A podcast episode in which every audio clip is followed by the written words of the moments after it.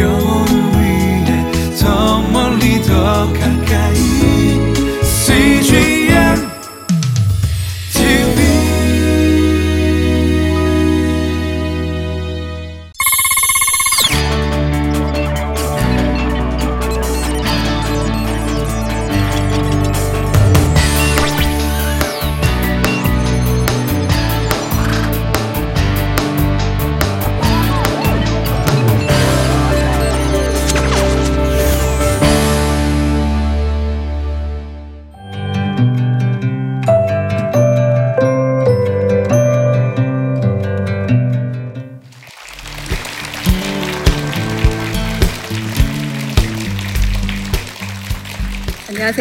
저는 어, 아들 둘과 딸 둘 이렇게 사남매를 어, 출산이 아닌 입양이라는 방법으로 어, 가족이 되어 키우고 있는 어, 사남매 엄마 이지민 집사라고 합니다. 반갑습니다.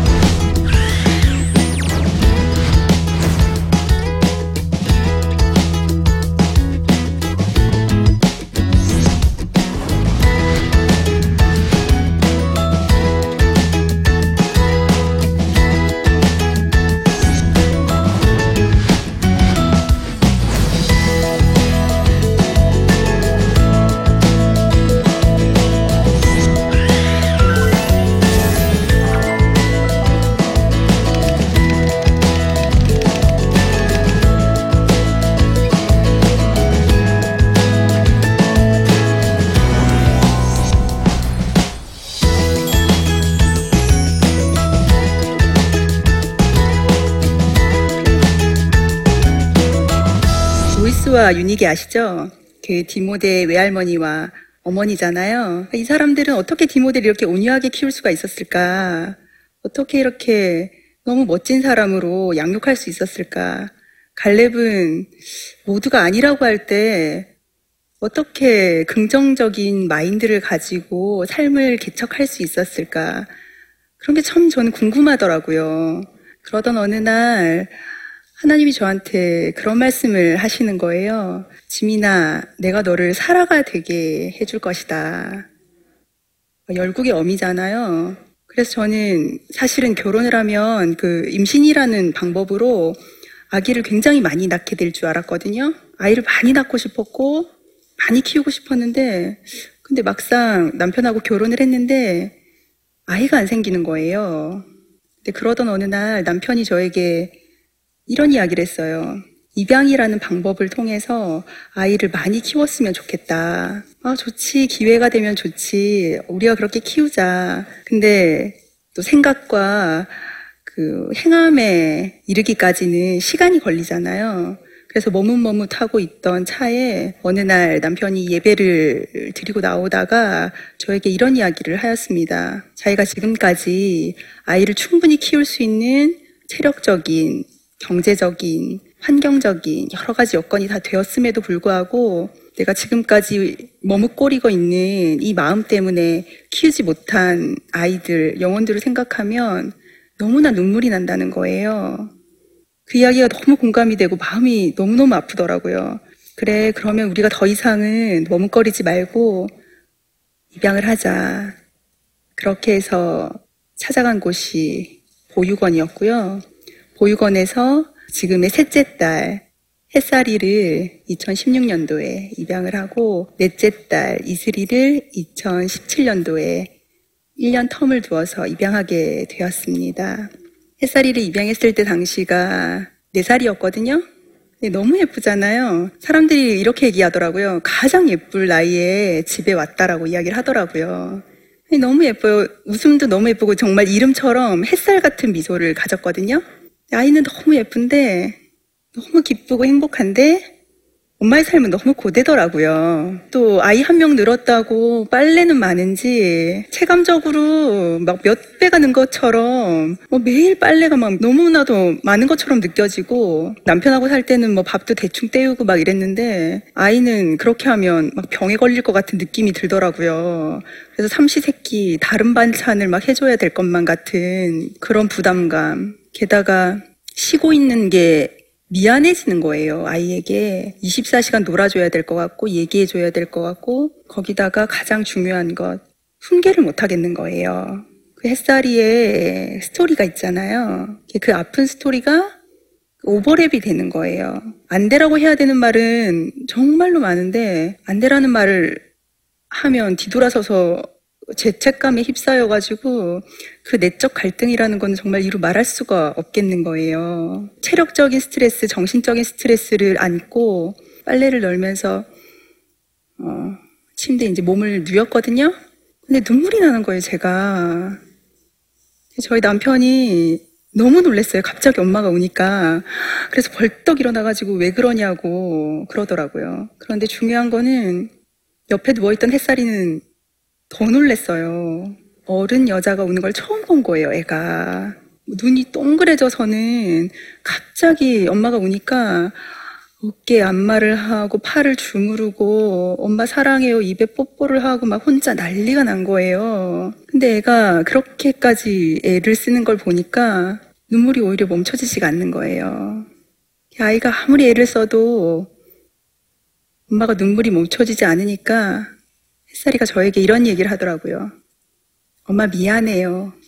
자기가 입양 와서 엄마가 힘들다라는 걸 안 거죠, 애가. 본능적으로 누가 가르쳐 주지 않아도. 엄마 미안하다고 사과를 하는데, 아, 제가 그 순간 쥐구멍이라도 들어가고 싶더라고요. 너무 부끄러웠어요, 아이에게. 나는 이 정도도 견디지 못해서 이렇게 눈물을 흘리는데, 아이는 어른보다 훨씬 준비가 되어 있고, 때로는 어른보다 훨씬 성숙하구나. 근데 그 순간에는 그 미안하다는 말이 햇살이가 한 줄 알았어요. 근데 돌아서니까 하나님이 내가 했다고 하시는 거예요. 아니, 하나님, 제 아이 제가 키우는데 뭐가 미안하십니까? 근데 하나님 저한테 그러시더라고요. 아니야, 지민아. 햇살이 네 아이 아니고 내 아이야. 내 아이 대신 키워줘서 너무 고맙고 미안해. 엄마는 철저하게 청직이죠. 남의 것을 대신 맡아서 지키고 관리하는 사람. 내 것이 절대로 아니죠. 내 차를 몰 때는 좀 편하게 몰다가 남의 차를 몰려고 하면 오히려 더 긴장되고 더 조심스럽잖아요. 아, 내가 정말 청직이구나. 햇살이가 내 아이가 아니구나. 라는 걸 깨닫는 순간에 더 조심스럽게, 더 긴장하는 마음으로 더 잘 키워야 되겠다라는 마음이 들었습니다. 하나님한테 이렇게 고백할 수밖에 없었어요. 하나님, 제 몸도 제 것이 아닐진데 어찌 아이가 제 소유가 될 수가 있겠습니까? 철저히 저는 청직입니다. 하나님의 아이입니다. 그렇게 고백하면서 햇살이를 키우기 시작했습니다. 누군가가 돌봐주지 않으면 살아갈 수 없는 누군가에게만 절대적으로 의존해야 되는 시기를 절대 의존기라고 하는데 저희 아이들은 그 시간 동안 엄마 없는 상황에서 자랐잖아요. 그래서 어쩔 수 없이 결핍이라는 부분이 생기게 되었고, 그로 인해서 아이들마다 각기 다른 그런 병적 증상이 있었어요. 햇살이는 야경증이라는 게 있었거든요. 자다가 어, 갑자기 발작적으로 소리를 지르면서 공황 상태가 되는 것을 일컫는 증상입니다. 어, 스트레스나 불안, 공포, 극도의 피로, 뭐 이런 여러 가지에 의해서 어, 야경증이 유발된다라고 이야기하고 있거든요. 근데 저희 햇살이는 매일 밤마다 갑자기 깨서 발작적으로 울더라고요. 근데 제가 처음에는 햇살이가 야경증인지를 몰랐어요. 그래서 제가 어떻게 해야 될지를 모르겠더라고요. 그래서 처음에 애가 울기 시작하면 토닥여도 봤다가 자장자장도 해봤다가 업어도 줬다가 안아도 줬다가 심지어는 그 한의원에 가서 진료를 받은 뒤에 한약까지 지어 먹여봤어요. 근데 그렇게 1년을 고생하고 이 방법 저 방법을 써보다가 결국 찾은 방법이 그냥 두는 거였거든요. 아이를 그냥 둬봤더니 채 5분도 지나지 않아서 그냥 잠들어 버리더라고요. 그리고 저희 이슬이의 경우에는 폭식증이 있었어요. 엄청나게 먹었거든요. 밥도 어른보다 훨씬 많이 한 공기 가득, 고기도 가득, 과자도 가득, 고, 어, 과일도 가득. 그런데 중요한 거는 물어보면 계속 배가 고프다는 거예요. 더 먹고 싶어요, 엄마. 아, 이거는 아이의 신체적인 것보다 정서적인 이것을 훨씬 어, 채워줘야 된다라고 제가 판단했고, 아이가 지금 너무 필요한 게 음식이었기 때문에 절대 거절감을 느끼지 않게끔 일단 음식을 다 줬어요. 반면에 제가 햇살이한테 했던 것은 스킨십이었거든요. 안아주고, 업어주고, 어쩔 때는 막 1시간씩, 1시간 30분씩, 2시간씩 계속 업어줬어요. 안아주고. 가정에서 자란 아이들은 늘 엄마가 업어주거나 안아주잖아요. 근데 상대적으로 그 시설에서 자랐기 때문에 안아줘본 경험을 많이 못 해봤어요. 그래서 처음에 업었을 때는 아이가 뒤로 갑자기 막 이렇게 몸을 젖히더라고요. 그래서 자세를 바로 잡아주고 바로 잡아주고 이렇게 업혀야 되는 거야 가르쳐주고 아 자기를 누군가가 지속적으로 교대하지 않고 보살펴 주는구나 자기의 필요를 언제나 채워주나 주는구나라는 거를 깨닫는 순간에 폭식증이 사라지더라고요. 엄마 이제 배불러요 하면서 숟가락을 딱 4개월 만에 놓게 되었습니다. 엄마는 관찰자 같아요. 그러니까 가장 먼저 아이의 성향과 기질을 관찰하고 파악해주는 사람. 뭐 아빠나 형제나 할머니 그 누구가 있어도 아이의 특수한 특수성을 인정해서 관찰할 수 있는 사람은 언제나 엄마인 것 같아요. 저는 어, 간호학과를 졸업해서 종합병원 중환자실에 어, 간호사를 4년 동안 했었고 보건교사를 중고등학교에서 7년 동안 했었거든요. 그래서 아이의 발달에 따른 어떤 중재 이런 거는 누구보다 잘 할 수 있을 거라고 생각하고 일반적으로 통하는 그런 중재 방법이 있다라고 생각하고 아이를 키우기 시작했는데 막상 아이를 키우면서 보니까 똑같은 사람은 단 한 명도 없고 똑같은 치료도 단 하나도 없는 거예요.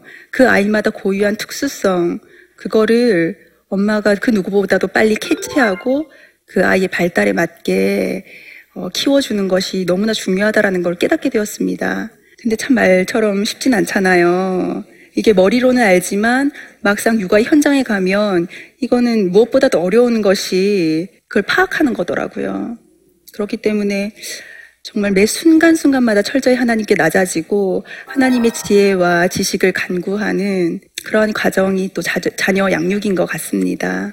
스승과 엄마 사이 와닿으시나요? 저희 햇살이가 그 다섯 살 때의 일이었어요. 우연히 화장실을 봤는데 그 화장실 수도꼭지에 물이 틀어져 있고 세면대에 물이 콸콸 흐르고 있더라고요. 어, 이거 누가 껐지? 하고 물어봤어요. 그랬더니 햇살이 이슬이가 자기가 아니라고 급기야는 서로 했다고 하는 거예요. 그래서 대수롭지 않게 물어봤다가 아, 거짓말하는 상황이 된 거죠. 아, 이거는 좀 바로 잡아줘야겠다고 생각하고 계속 추궁을 했거든요. 그랬더니 그제서야 햇살이가 자기가 했다라고 하는 거예요. 햇살이를 조용히 방에 데리고 갔어요. 햇살이의 그 거짓말하는 행동을 교정해 주려고 아이를 제 앞에 앉혔죠. 햇살아, 세면대 수도꼭지 누가 틀었어? 햇살이요. 누가 안 껐지? 햇살이요. 근데 너는 누가 했다고 했어? 이슬이요. 그럼 거짓말한 사람 누구야? 햇살이요. 그럼 나쁜 사람 누구니? 이랬더니 햇살이가 하는 얘기가 엄마라는 거예요. 제가 너무 놀랐어요. 그 대답을 들으면서. 햇살이의 머릿속에는 혼내는 엄마는 나쁜 엄마라는 개념이 자리 잡고 있었다라는 걸 그때 알게 되었거든요. 하나님께서 햇살이 입술을 통해서 저에게 말씀해 주시는 것 같았어요. 뭔가를 교정하려는 스승의 마인드로 다가가지 말고 그냥 그 있는 그대로를 사랑하는 사랑의 마인드로 다가가라고 하나님 말씀해 주시는 거예요. 불완전한 사람이 어떻게 아이를 완전하게 키울 수가 있겠습니까? 그거는 절대로 불가능하죠. 네, 하나님. 저는 불완전한 엄마입니다. 제가 하나님한테 그렇게 고백했어요. 철저히 하나님, 저는 불완전한 사람입니다. 매 순간순간마다 하나님께 모든 것을 의뢰하고 의, 지할 수밖에 없는 불완전한 사람입니다. 오직 주님의 지팡이와 막대기에 의지하여야만이 할 수 있는 것이 자녀 양육임을 고백합니다. 엄마, 내려놓음의 연속. 많이 와닿으시죠? 해사리와 이슬이가 어느 정도 안정이 되어 가던 즈음에 저희는 다른 아이를 이제 입양해야 되겠다라는 생각을 하고 보육원을 가게 되었습니다. 그래서 만나게 된 아이가 저희 집 첫째 아들, 하늘이었어요. 근데 하늘이가 올해 나이가 14살이에요. 그러니까 초등학교 6학년 동안 보육시설에 산 거죠. 입양은 결정했는데 아이는 너무 크고요. 게다가 사춘기. 보통 가정에서 키워도 사춘기가 되면 방문도 닫고 말문도 닫고 마음문도 닫는 그런 너무나도 어려운 숙제 같은 시기잖아요. 게다가 남자아이. 어, 너무 고민이 되더라고요. 이제 어떻게 해야 되나. 남편하고 고민과 고민을 하던 끝에 우리가 홈스쿨링을 해보자. 아이하고 친해져야 된다. 우리가 친해질 시간들이 너무 부족하다. 스무 살에 떠나잖아요, 아이가. 6년밖에 안 남았잖아요. 너무 짧잖아요. 이 시간 동안 어떻게든지 우리가 하늘이를 더 사랑하고 아이에게 가정과 엄마 아빠와 그리고 무엇보다 중요한 하느님을 소개시켜줘야 된다. 그렇게 결정하고 홈스쿨을 하게 되었습니다. 아, 막상 홈스쿨을 하니까 너무 힘들더라고요. 밥하는 게 힘들더라고요. 삼식이라고 하잖아요. 삼시세끼를 해야 되는 거예요, 제가. 그래서 어느 날 아빠가 제안했어요. 하늘아, 한 끼 정도 네가 해. 그래서 하늘이가 어, 떨 땐 한 끼 정도 하늘이가 해줘요. 그래서 하늘이가 지금까지 했던 아이템들이 뭐 콩나물 무침, 밥버거, 어, 미소된장국, 뭐 이런 아이템들을 본인이 스스로 이제 계속 개발하고 있어요. 매주 그 수요일마다 아빠를 따라 나가거든요. 아빠가 가정을 위해서 얼마나 고되게 노동하는지를 함께 배우고 있는 과정입니다. 그리고 공부는 정말 최소한으로 하고요. 나머지 시간 동안 뭐 음악회며 박물관이며 함께 다니면서 어, 아이와 저희가 함께 지금 배워나가고 있는 과정 중에 있습니다. 공부도 너무나 중요하죠. 근데 그것보다 훨씬 중요한 말씀, 친절, 그리고 처음 사람을 만났을 때 어떻게 신뢰를 쌓는가, 자존감을 회복하는 것, 살면서 너무나도 중요한 그런 키워드들을 미성숙한 친구가 아니라 성숙한 부모를 통해서 배우는 것이 얼마나 가치로운지를 오히려 하늘이를 통해서 저희가 배워가는 요즘입니다. 어, 가정주부로 전업했잖아요. 그리고 어, 수도권에 살다가 지금은 경기도 가평 시골로 귀촌하게 되었습니다. 어, 상황이 바뀌고 어, 14살이라는 아이를 입양한다라는 그런 환경이 바뀌니 저희가 가지고 있는 것들을 유연하게 내려놓고 아이를 위해서 어, 포기할 것들은 포기하자라는 결정들을 하게 되었습니다. 이거를 내려놓으면 내가 가난하여지고 빈해질 것 같지만 오히려 그것보다 훨씬 더 가치로운 것들을 하나님께서 매 순간순간마다 채워주시는 것 같아요. 그래서 아이를 키우면서 어, 자녀 양육을 하면서 여러 가지의 것들을 내려놓는 그런 어, 연습을 지금도 저는 하고 있습니다. 엄마, 아이를 위한 영원한 중보자. 저희 친정어머니께서 어제 전화를 주셨어요. 어, 저에게 이런 얘기를 하셨어요. 지민아, 엄마, 단 하루도 빠지지 않고 내일 새벽 예배 가잖니? 엄마가 너희들 때문에 하나님께서 엄마를 기도하는 체질로 바꾸셨어. 절대로 기도주를 놓지 말거라. 엄마의 이 기도가 저를 지금 살리고 있는 거죠. 그래서 저희들, 저희도, 어, 매일 밤마다 아이들을 안수해주고 있습니다. 어, 성경 충만하게 주님의 일들을 감당할 수 있도록 그리고 각 아이의 성향과 어, 기질에 맞게 그 성경적 롤모델을 다 선정해서 디모데, 노아, 어, 다윗, 한나 이렇게 다 롤모델을 정해주고 그, 아, 그 사람처럼 잘할 수 있도록 매일매일 중보하고 있습니다. 양육을 하다 보니까 정말 스승과 엄마 사이를 넘나드는 것 같아요.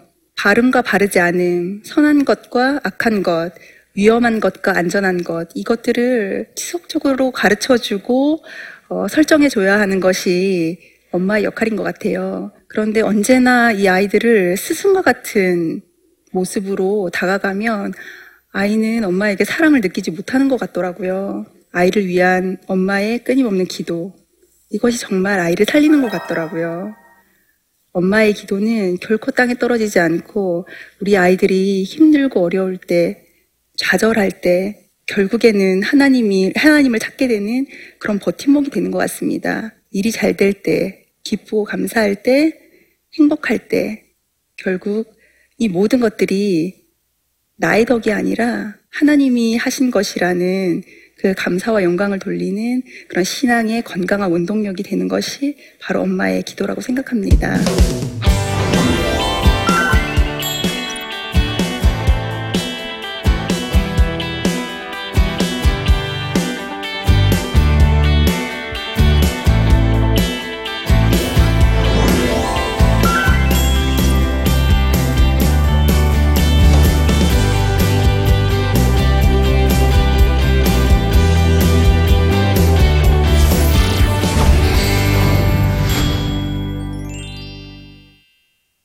네, 제 강의를 들으시고 궁금하신 점이 있다고 해서 어, 질문을 몇 가지 해주신 것 같아요.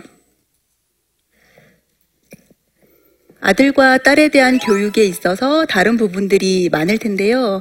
집사님께서는 어떻게 차이를 두시는지 궁금합니다. 아들과 딸에 대한 차이가 사실 있죠. 그런데 제, 제가 아이가 4명이잖아요. 근데 첫째는 정말 딸 같은 아들이고요. 셋째는 너무나 아들 같은 딸이에요. 그래서 첫째 아이는 섬세하고 운동 싫어하고 음악 좋아하고 가만히 앉아서 수다 떠는 거를 좋아하는 이런 성향을 가지고 있고요. 어, 셋째 아이는 오빠들하고만 놀아요. 로버트 좋아하고요. 어, 과격하고 막 털털하고 이런 성격을 가지고 있어요.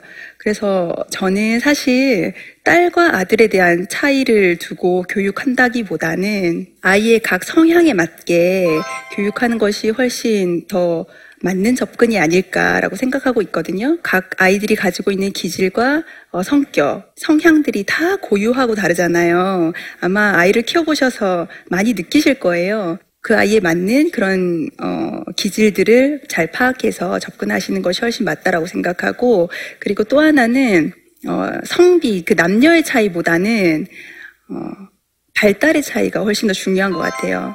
그러니까 영아기, 유아기, 학령기, 사춘기 이 발달하는 시기마다 사실은 아이가 많이 변하거든요. 영아기 때는 그 생존에 관련된 필요만 채워주면 되는 나이라고 생각합니다. 배고픔, 그 다음에 불편함, 뭐 기저귀를 갈아주세요 하면 애들이 막 울잖아요. 그때 얼른 기저귀 갈아주고 배고플 때 울면 얼른 젖병으로 뭐 우유를 준다든지 이런 아이의 생존에 관련된 필요를 채워주는 것이 훨씬 중요하고 그 이후에 유아기가 되면 자아가 생기기 시작하면서 자기가 뭔가를 하려고 하는데 중요한 것은 하면 안 되는 것이 너무나 많잖아요. 그래서 이것은 안전하다, 위험하다라는 것을 계속 설정해 주면서 어, 엄마의 그 교육이 들어가는 거죠. 그리고 학령기가 넘어가면 자기의 성취감을 어, 느끼는 것이 아이가 어, 중요하다고 생각하기 때문에 뭐 좋아하는 것들을 찾아서 그것을 할 수 있게끔 이렇게 해주는 것. 그리고 사춘기.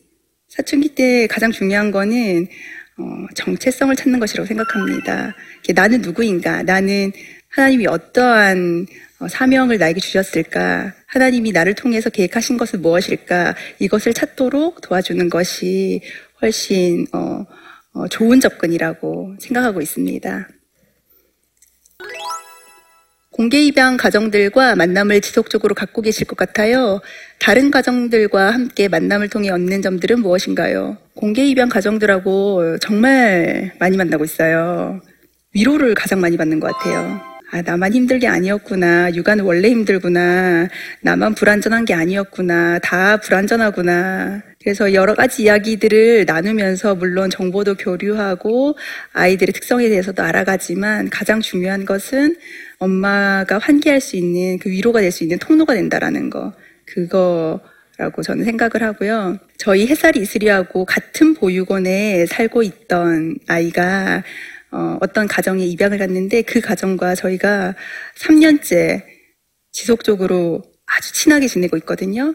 근데 이 아이들이, 저희 아이들이 그 아이를 만날 때만큼은 그 어떤 만남보다도 너무나도 행복해 해요. 그러니까 마치 어렸을 때 늘 부대끼고 살던 고향 친구를 만난 것과 같은 그런 느낌을 아이들이 받는 것은 아닐까 제가 이런 생각들을 해보거든요. 이런 것 때문에 어, 저희가 공개 입양 가정들과 지속적으로 만나고 있고 또 앞으로도 만나려고 하는 노력의 이유인 것 같습니다. 공개 입양 스승과 엄마 사이라는 어, 주제를 가지고 이야기를 몇 가지 나눠보았는데요. 아무리 아이가 많다고 해서 절대로 그 부모의 노하우가 쌓인다거나 어, 일반화시켜서 아이를 키울 수가 없더라고요. 그렇기 때문에 철저히 저희는 하나님께 낮아지고 이 아이를 통해서 하나님께 나아갈 수가 있는 것 같아요. 우리는 청직이다. 나는 청직이다. 여러분은 청직이다. 이 마음을 꼭 기억하셨으면 좋겠고요. 기도하는 어머니. 꼭 기도하거라. 기도줄을 놓지 말거라. 이거를 꼭 기억하셨으면 좋겠습니다. 지금까지 제 강의 어, 성의 있게 잘 들어주셔서 너무나 감사합니다.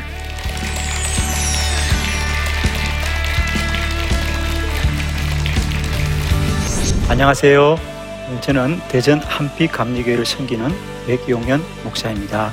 저는 기도 사역에 전념하며 50일 기도학교와 하루 3시간 기도 운동을 펼치고 있는데요. 많은 사람들이 기도가 어렵다고 합니다. 아무리 기도를 해도 응답이 되지 않는다고들 합니다. 그러나 저는 자신 있게 말씀드릴 수 있습니다. 영적 원리들이 기록되어 있는 하나님의 말씀에 근거해서 기도를 한다면 사람의 생각과 경험을 초월하는 기적을 경험할 것입니다. 기도의 문이 열리는 기도의 영적 원리에 대해서 나침반에서 자세하게 알려드리도록 하겠습니다. 나침반 많은 시청 바랍니다.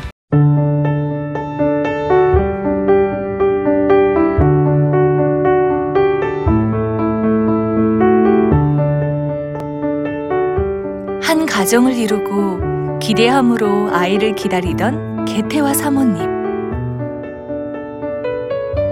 조급한 마음이 있었지만 하나님께서 새 생명을 선물해 주셨습니다. 축복이에요. 하나님의 축복을 많이 받았으면 좋겠다고 생각해서 축복이라고 지었습니다. 기쁜 마음도 잠시 임신 초기 계속된 하혈로 아무 일도 할 수 없었습니다. 그때부터 한 3개월 정도 교회를 못 갔어요. 너무 힘든 와중에 CGN TV를 통해서 새벽 기도를 드렸었어요. 하나님이 실험 가운데서도 내가 하나님을 얼마나 의지하고 있는지, 그리고 하나님을 얼마나 신뢰하고 있는지, 그걸 더 보시는 걸 거야라고 생각을 해요. 그 시기가 지나고 나서 하나님이 이 시간을 복되게 하셨다는 생각이 많이 들어요. CGN TV를 통해서 하나님 말씀이 흘러나오는 것 자체가 위로였던 것 같아요.